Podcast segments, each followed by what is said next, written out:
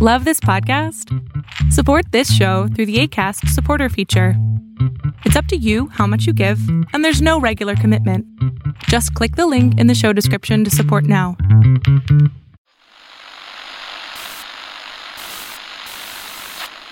Nine, twelve, ten, twenty-eight, two, twenty-three.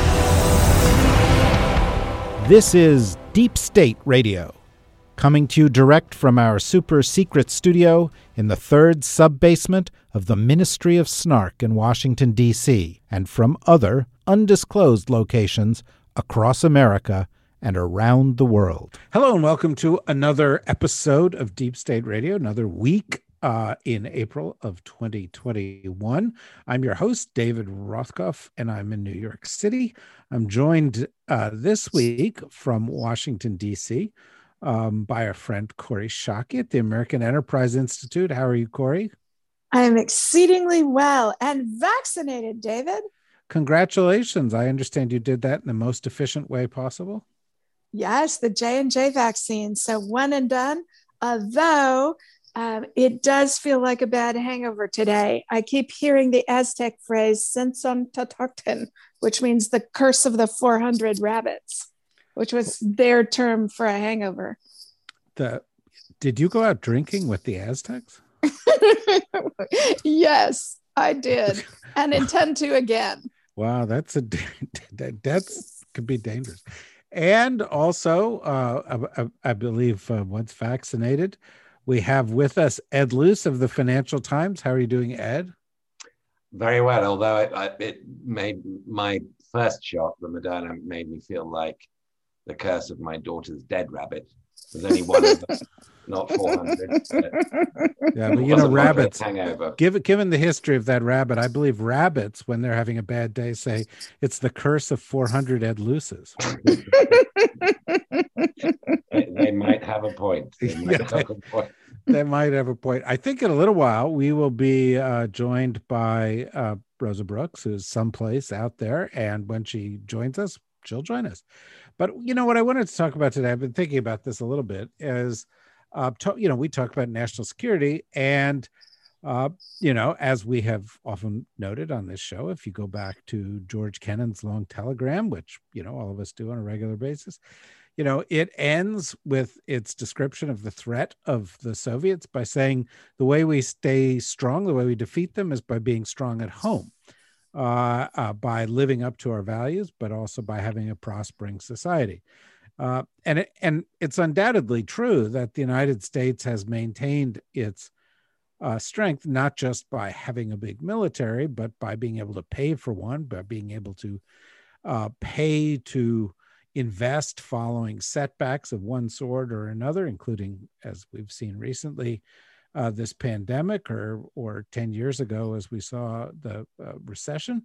Um, and so, the you know the, the the real question is, what kind of investments in ourselves make us stronger? What makes us stronger overseas um, by you know by domestic the result of domestic policies, and that can include not just spending money, but also by setting an example for the world. And one of the reasons I was thinking of all of this was that uh, President Biden last week issued his kind of rough draft of the budget, uh, which was $1.5 trillion, um, which really sort of rejiggered spending priorities from the Trump years, more money for um, uh, social programs, more money for, uh, in particular, uh, health related programs and education related programs, and a little more money uh, for defense, uh, like 1.5% or something like that, as opposed to the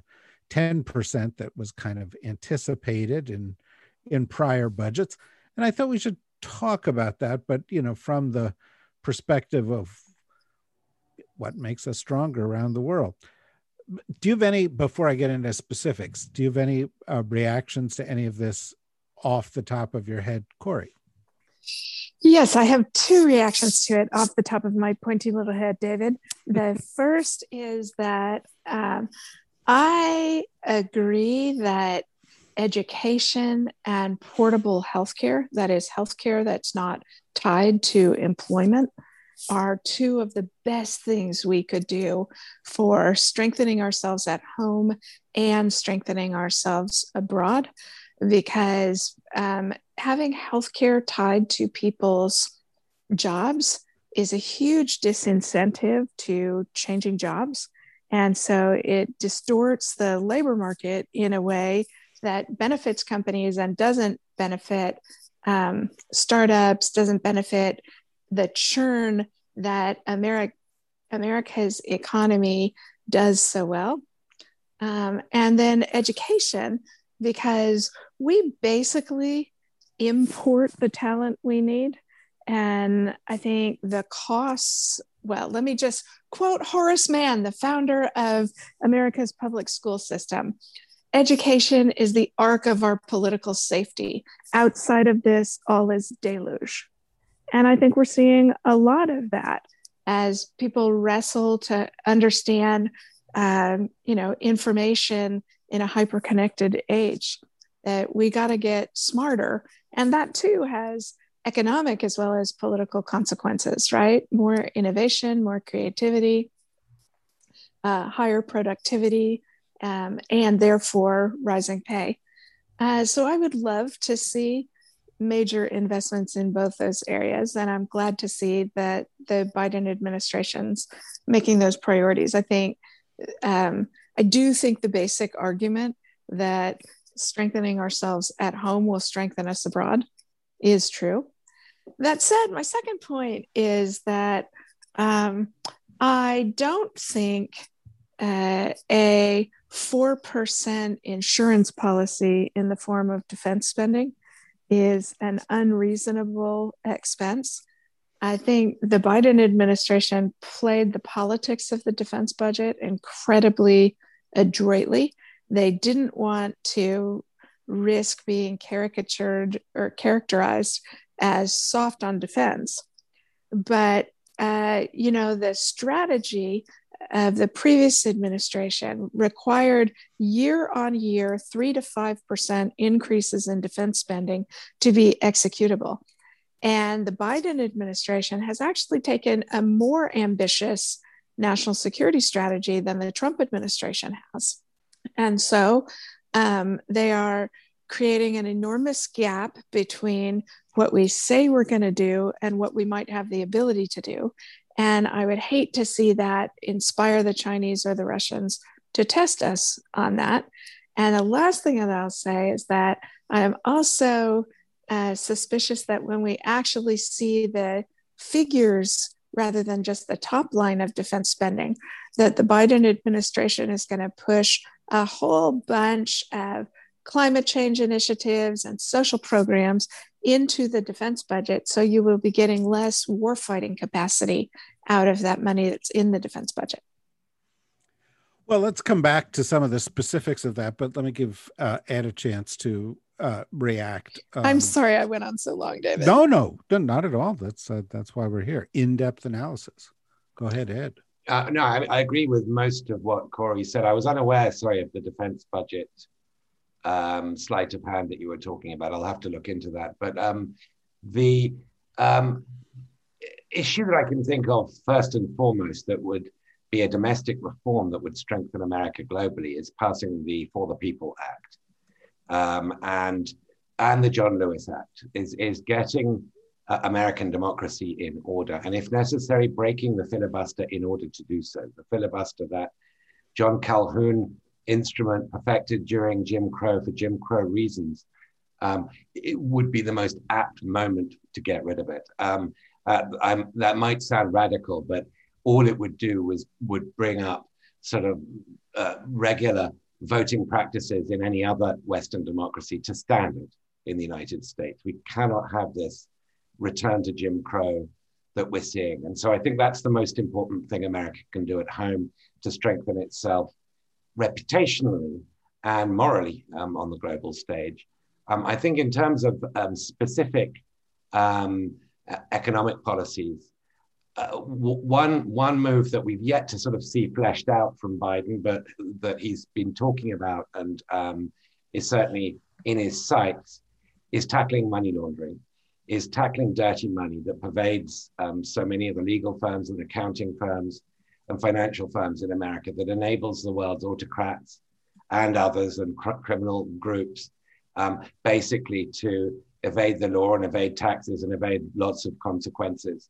Um, and that sullies the American system and, and that sullies American politics. And so I think tackling money laundering at home would be an incredibly important step to tackling kleptocracy and autocracy overseas.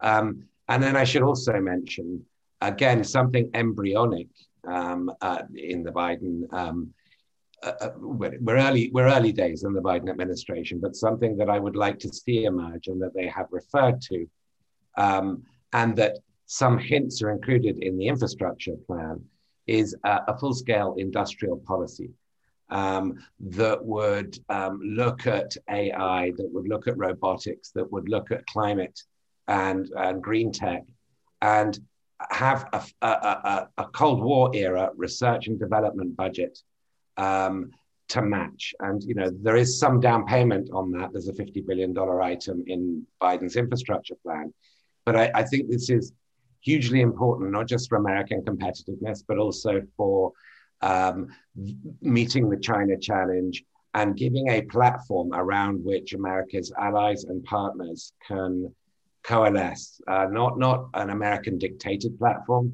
but something that is credibly American led or, or partly shaped, um, at least. And that means global technology standards, global digital standards, and a, a, a global open internet.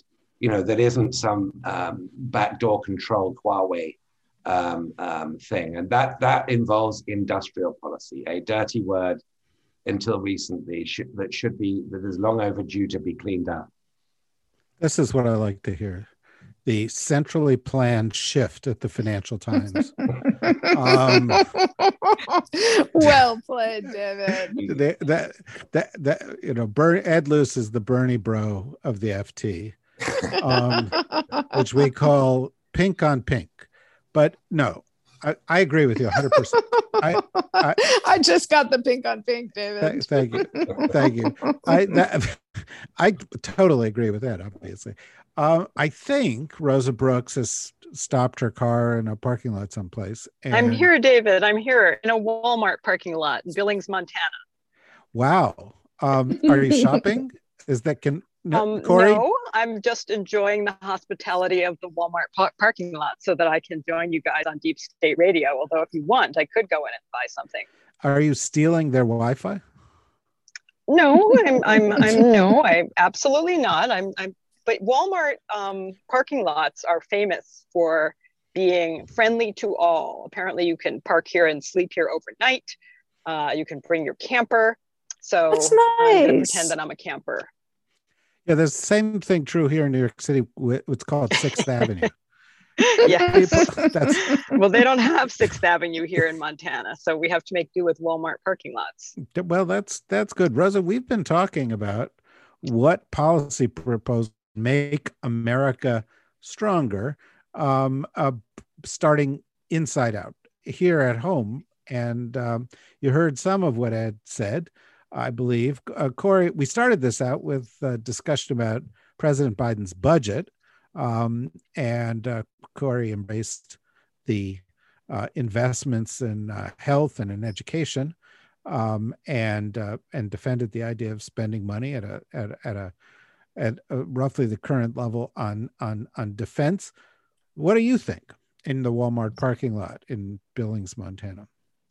Well, as a voice from the Walmart parking lot, um, I actually will take a slightly different tack. Uh, I think we need to work on addressing the incredible partisan divide in the US uh, for the following reason. I mean, not, not only because it's problematic in and of itself, but also because I think it makes it very hard for anyone globally to trust us and trust that we won't be constantly seesawing from you know radically different policy approach to radically different policy approach as administrations change i mean for for for many for many decades the foreign policy mantra was politics stops at the water's edge and for better or for worse. In some ways, you could say it was for worse, um, but there wasn't enough creative thinking and there was a little bit too much groupthink going on. But for better or for worse, for decades, I think it's fair to say that American foreign policy did not change radically from Republican to Democratic administrations. You know, there there were there were shifts, but they were relatively subtle.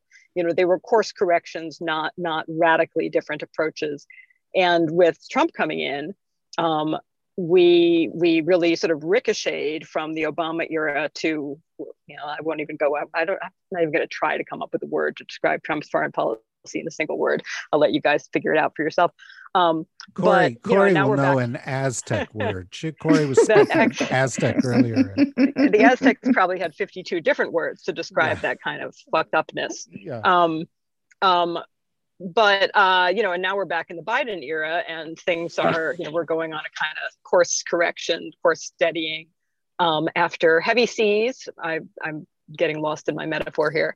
Um, but but you know, if a Republican wins in in 2020 or in 2024, uh, if the rest of the world thinks that we're just going to you know flip flop all over the place again, um, it will make people very very reluctant to enter into any arrangement with the United States that depends on our reliability as a as a partner and ally, and it will make our enemies also think that we are not likely to be steadfast and that they can just wait out any given administration uh, and hope that the next one will be more favorable to them. And that is a really devastating thing.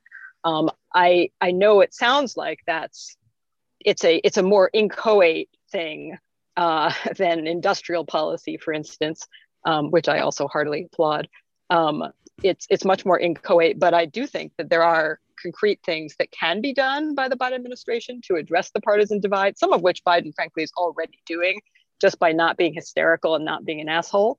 Um, but some of which involve things like putting together national service uh, on a on a really large scale. Because I think, you know, in the past, America has recovered from significant divides in part through the sense of all pulling together to for a common purpose and we obviously don't want to have to have a world war or be the next thing it takes to get us back together. But i think national service could accomplish similar objectives uh, without uh, hundreds of thousands of people dying. Well first of all i don't i'm not surprised that you support all of this. Weren't you named after rosa luxemburg why, yes, David, I was. I was also named after Rosa Parks. well, that no, that's a good twofer as that kind of goes. And I'm also not surprised that you would be concerned about um, partisan politics in America if you're in the state of Montana, where the governor is Greg Gianforte, who is famous a long time ago right. for punching a reporter but in the past two weeks for shooting an endangered species and then getting COVID. Um, right.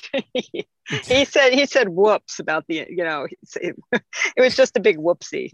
Yeah, he is he is a real um, piece of work. Uh, Corey, you may want to respond to all of this, but I'd like to ask you an add-on question, and this is just one of those questions that comes up a lot, and I'm sure you've answered it fifty thousand times in your life, but I'd like you to answer it for our listeners. Um, okay. And that is, why should the United States spend 12 times, you know, the, the, the equivalent on defense of the next 12 nations added up. Because one of the divides here is the Republican people on the Hill immediately were like, this is way too little money on defense.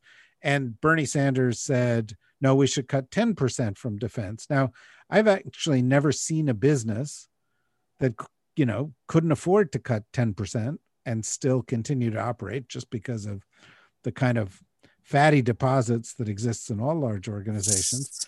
Um, why is why why is defense the exception to the rule in this regard?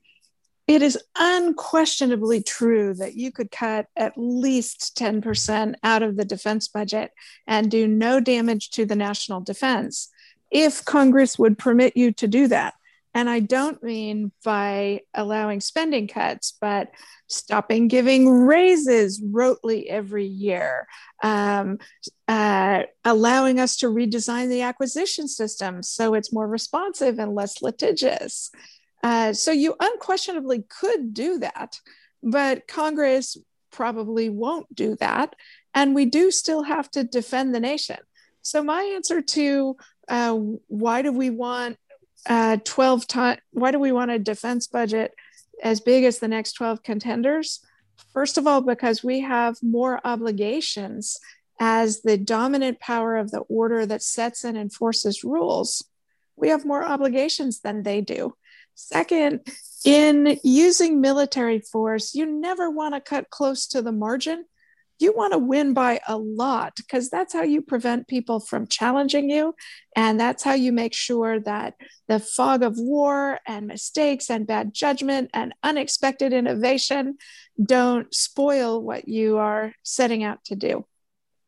Let me ask you a very quick follow up question there. One of the things that Biden has proposed doing in this budget, which is not something the average person would notice, uh, but I did notice that a lot of the military publications picked up on it right away, was eliminating um, something called the OCO, Overseas mm-hmm. Contingency Operations, which has, you know, in the minds of many people, emerged as a kind of a slush fund, like a $70 billion slush fund that presidents tend to use to you know for a variety of purposes the idea originally was to fund wars but do you think right. that's a good idea um, i have mixed emotions about it i absolutely agree that the oco account has become a gigantic slush fund and this has been true for almost 20 years right like um, when the us was at the height of the war in iraq uh, the OCO funds were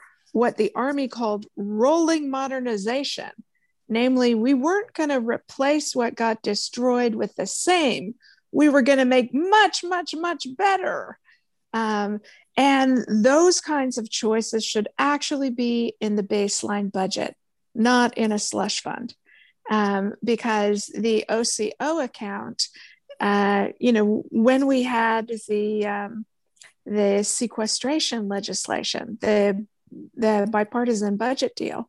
The OCO accounts go straight onto the deficit. They didn't count against any budget ceilings. So it's a way to cheat. And I'm I think it's good governance that the Biden administration's dialing it way back. But it's also true that Congress wants the right to separately fund the recruiting, training, and equipping of the force with its use, so that in theory, they retain the power of the purse to turn off military operations. And I think that too is a good thing. We have too little congressional oversight, not too much. Can I just uh, jump in on that for a sec, David? Sure, of course. And go back to my national service theme. Um, because one of the reasons it is so hard to persuade Congress to make any meaningful cuts uh, is that they're terrified of job losses in their districts.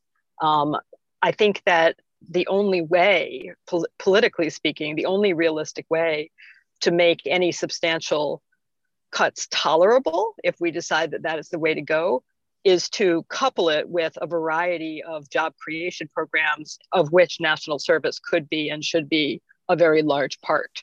Um, you know, that then you're not saying, jobs are just going away you're saying where where the jobs are changing because what has happened to some to some extent with parts of our military you know it's become kind of a, the defense budget has become a kind of full employment program.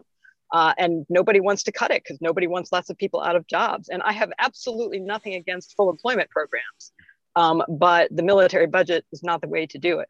Let me pick up on rosa's point ed about um, national uh, service and your point about you know industrial policies and interventions and I, and and and I, I, my question is going to be a little longer than I like because it, I'm sort of formulating it on the fly here. But the you know we're we're sort of 70 days into the Biden presidency, and uh, he's already indicated his sense of what makes a country stronger by first going for the American Rescue Plan, uh, by pushing very heavily on COVID response, and by now going for um, the American Jobs Plan, which is an infrastructure plus job creation project. Um, and I was thinking, you know, how does this compare to what we've had in the past? And I'm not going to go into it in huge detail, but the, the the the the, previous sort of high water mark for 100 days plans was the Roosevelt administration, and it had the Federal Emergency Relief Administration, which created about you know some number of hundreds of thousands of jobs um, and helped people out food kitchens and so forth.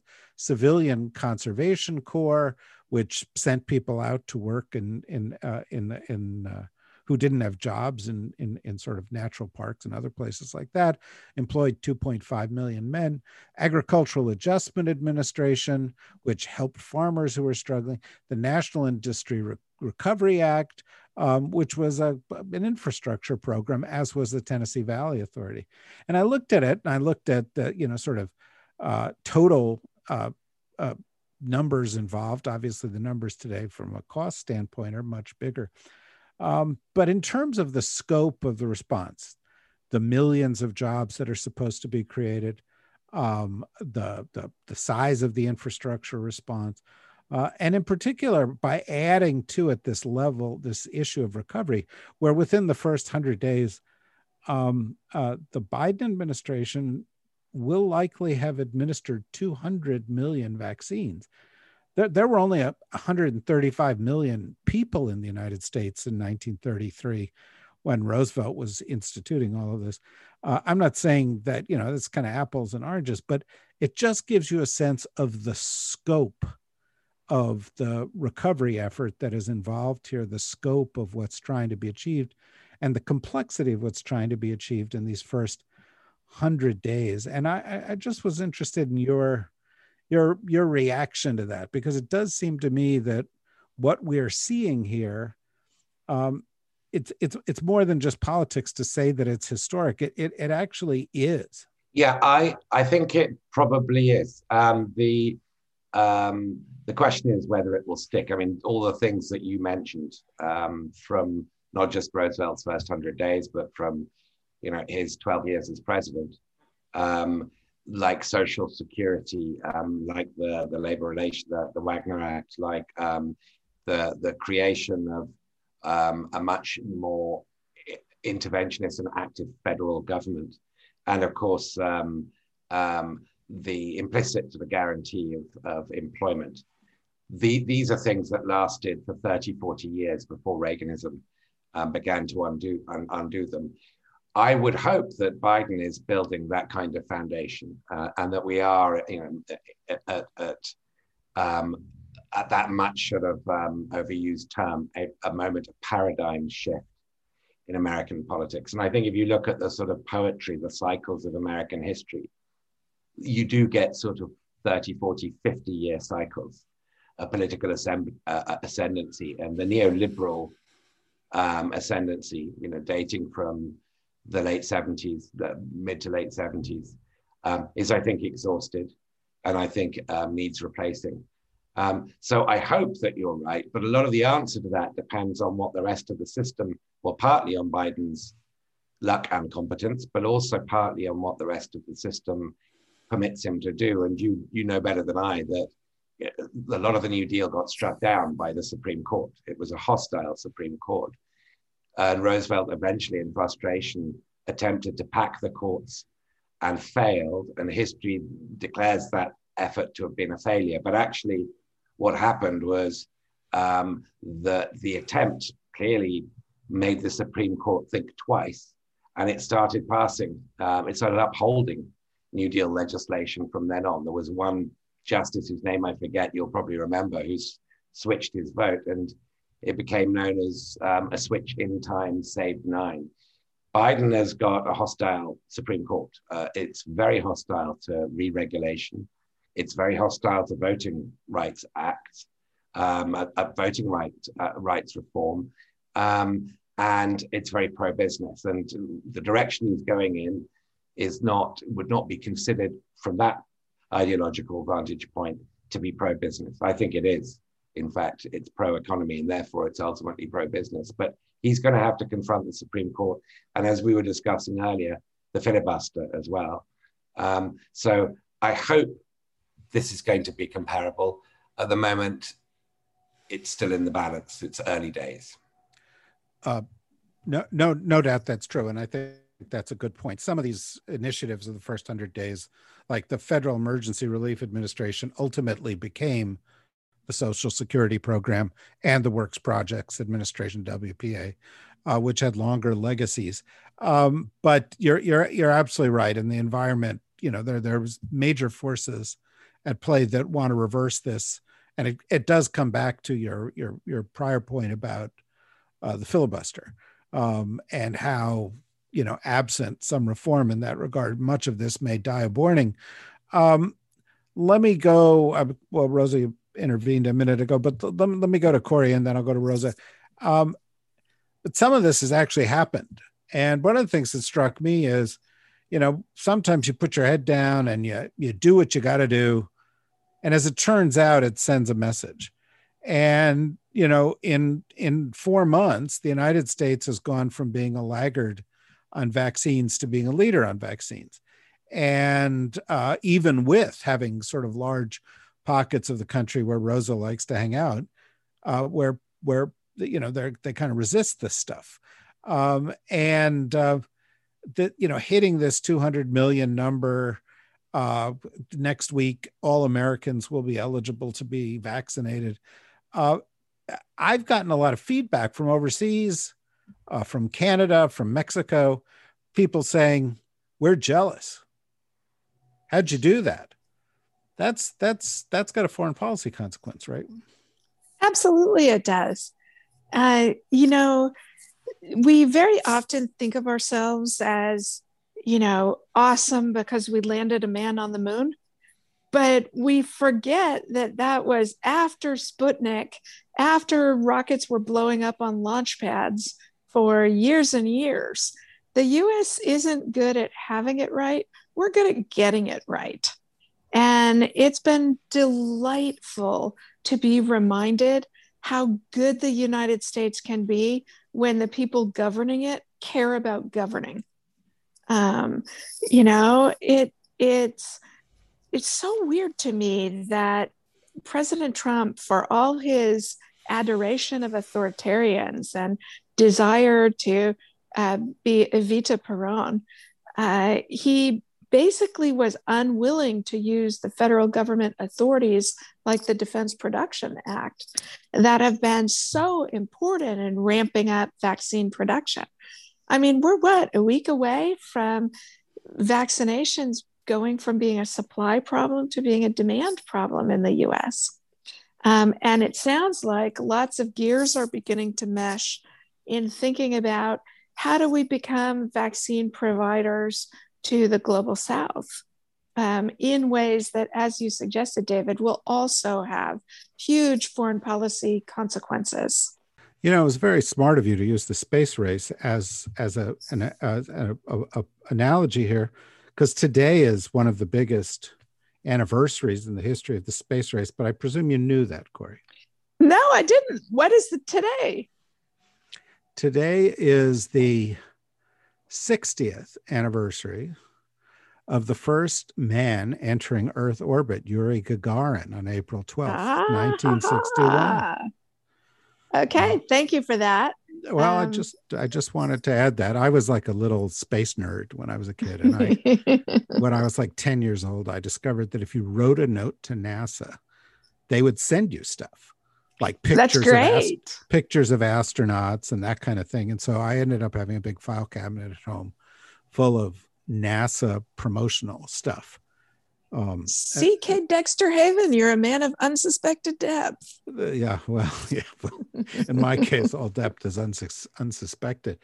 Uh, Rosa, how's how does all this play in out where you are right now? Are you talk? Do you talk to people out there? do you just you know, I, I, don't talk ride to anybody, David. I yeah, I'm like the Lone Ranger with my dog. Yeah, so you haven't actually spoken to anybody in Wyoming. no, I, but I but I am sitting in the Walmart parking lot, soaking up the ambiance. So uh, I'm pretty sure that about three quarters of those articles that you've read in the newspaper in the last uh, four or five years about what real America is like um, involve reporters who actually just sat in Walmart parking lots and soaked up the ambiance. So, so I'm right there with them. Yeah. Do you have a gun? do you have a gun rack in your car? No, I do not, David. Um, no, I, I've talked to a few people, but we have not discussed politics because the way to the way to a, a happy, peaceful existence um, at the moment, I think, lies through not discussing politics. um, we, yeah, no, there's there's no there's no question about that. Um, in terms of prioritizing the various things we've talked about here, Rosa, in it, if the United States wants to send a message to the world that sort of we're back and we are who we said we were, what's the single most important thing that the Biden administration ought to focus on? Oh, that's an impossible question. I don't know how to answer it because I don't think there is a single thing, um, or certainly there's, you know, they're, they're, doing the right things. They're doing all the right things. You know, um, which is to say they are reassuring allies. They are letting adversaries know that trump is gone and it's not going to be all hugs and kisses anymore. Um, they're they're acting sane. You know they're they're acting calm they're acting sane. That is what i think we need more than anything. It's not any particular policy. Uh, it's just that sense of we're not going to be wacky for at least the next four years. Um, you know we're not going to be dangerously irresponsible I, I don't think in terms of policies, I don't think there's there's a, a one single thing that somehow reassures people. I think it really is the package. I mean, I know it's a cop out, but but you know what's the top priority? We don't have the luxury of doing you know one thing at a time. We have to kind of do a whole lot of things at once and they've been doing it. I mean i really take my hat off to the administration so far. Um, it's really been astonishing how much they have been able to get done on so many fronts in such a short time well, let me flip that question on its head. And of course, you know, these are theoretical questions. I know you can't, there's no right answer. But Ed, um, w- what is the one thing that could take place that might be most, or you can pick more than one, but that might be most um, damaging? I, you know, I was thinking I saw a, a, a bit, uh, it was actually on last week tonight with John Oliver last night talking about how Biden had come in and said, I'm going to reverse uh, Trump's refugee policies. And he hasn't yet uh, reversed the limits on the number of refugees. And it's starting to produce some backlash around the world. People saying, You said you were going to do this, you haven't done it. And there seems to be a similar set of issues regarding the, the southern border. Um, what do you think are the things that might happen in the next couple of months that'll really sort of leave people scratching their heads? Um, yeah, I mean, that might be the refugee question, might be a bandwidth problem. You know, I mean, there's a lot of legal work that has to go into these um, executive orders. And they, as Rosa has just been outlined, have taken on so much that there might just be a, a bandwidth problem there. I mean, the, the, the Northern Triangle situation is going to be incredibly difficult to solve because it's insoluble. I mean, the, you know, you, you can if short of going in and occupying Honduras, El Salvador, uh, and Guatemala, and you know imposing a benign dictatorship on these countries and eliminating the criminal gangs and closing down corruption and trying to reverse the effects of climate change Which, on unfortunately we haven't been so good at that so far ed. No it's not it's not america's forte. It's not anybody's forte really. Um, and you know, I I appreciate the sort of double-edged sword there of Kamala Harris being given that portfolio. It's it's not one that you know anybody is likely to excel at. Um, but uh, you know, that's clearly going to be a problem. I, I, I honestly don't think the world is going to look at the American America's southern border and think um, there are problems there. This is terrible. They just factored that in. There is always going to be, and there has for many decades a problem on America's southern border and long-term sort of mini Marshall Plan engagements with Central America, you know, are clearly part of the answer, the solution to that problem. But um, they are long-term. You know, they're they're not quick fixes. Um, the thing that America could do wrong that I think would damage it is sort of flipping uh, Corey's very good point about vaccinating the global south on its head. Um, and that is not as not following through on that. Um, you know, by my back of the envelope calculations, roughly five percent of the world's population has had at least one shot in this first quarter, first three months really of the vaccine rollout, and most of those are in the global north, um, uh, and a few of them are in China. Um, that, if we're generous, means 25% rather than 20% will be inoculated by the end of 2021. 60% by you know 2023 it's got to be dramatically quicker than that um, and it's got to be coordinated. So I think um, I do think that's the single best thing um, that the Biden administration can do globally. But I, but I also think it's something that would be easy not to do well. It's a very very difficult task logistically, um, and in terms of international coordination, and then country by country in the developing world, the um, distribution systems and storage systems and um, eligibility criteria. There are lots of lots of challenges there, not all of which the Biden administration should have to solve, but it's going to have to be pretty deep into a lot of these with its partners to get a much better timetable than the one I've just, um, the back of the envelope one that I just laid out. So, Corey and Rosa, we've just got a couple of minutes left, and we go to Ichi with a similar sort of a cousin of the question to Ed, which is what is it that the Biden administration has done thus far or is likely to do in the next couple of months that is likely to, it seems likely to raise questions overseas or make overseas uh, partners, you know, uh, uneasy? Yeah, or, the gap between what they say they're going to do and what our actual risk tolerance is. You know, Secretary Biden was talking really tough about the defense of Taiwan. Um, Secretary, and, Secretary Blinken or President Biden? Secretary. Oh, Blinken. excuse me, Secretary Blinken over the weekend was right was commendably talking very tough on the defense of Taiwan, and also talking very tough uh, about what Russia must not do to Ukraine. Um, but there may be a temptation to test us. And I would hate to see a gap emerge between what we say we're going to do and what we are actually willing to do, because that will set all of our security relationships and alliance relationships on edge.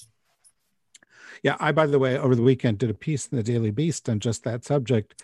Um, and it was inspired a little bit by the fact that uh, I saw a Michael Crowley article in the New York Times in which he talked to Richard Haass, and there'd been an article he had done saying we need strategic clarity with regard to Taiwan. and and I was like, no, no. Yeah. Not. You know, I have the same reaction. I think um, you know, Taiwan is to the US China relationship what Berlin was to the Western Soviet relationship um, both important and indefensible. And so I think we need to be a lot more cautious than that. Exactly. Exactly. Um, Rosa, the same question. Yeah. The, the only thing I, I would add to what Corey just said is that I don't think it's entirely something bad happening with regard to Taiwan is not entirely within the control of Biden administration, needless to say. I mean, I think they basically have two options, right? They, one option would be let's not sound tough about Taiwan because we are not entirely sure we have the capability or the political will to do anything about it. So let's let's be squishy on Taiwan. That would be horrible for all kinds of reasons, including the ones that just articulated.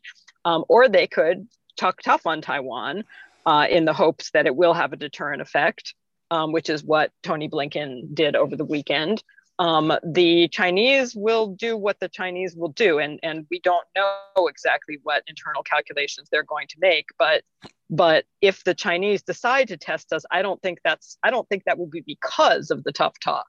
You know that that not talking tough might make them just as determined to test us. So I think the Biden administration is is in a a little bit of a no win situation on that. And uh, I think we talked about this a little bit in last week's podcast. I, I think that they have got to be just praying that the Chinese have the good sense to say, you know what, we've got we've got so many other irons in the fire with the, U.S. Let's not push this one too far. Yeah, no, no, no doubt, no doubt about that. I think the secret of what ha- that the way you've got to handle both these things is to avoid getting to the crisis point. Well, look, uh, guys, this has been extremely illuminating as always and uh, uh, entertaining as well. Uh, we will track all of these things later this week. We've got some uh, uh, special conversations coming up, including one one with uh, Eric Swalwell, our friend who's a member of Congress, uh, and one on one with uh, Pulitzer Prize winning New York Times columnist Nick Kristof, as well as our other regularly scheduled shows.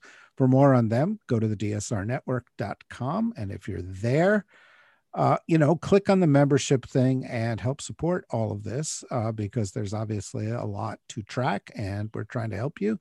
Increasingly, on an interactive basis, several of these shows will be shows that you can pose your own questions if you're a member. So join up and uh, uh help us uh, ask the right questions here at the DSR Network. In the meantime, Rosa, be safe way out there in the American plains. Um, and uh, Corey and Ed, be safe there in Washington, D.C. Thank you all very much. Thanks to everybody for listening and uh, be healthy, everybody. Bye bye.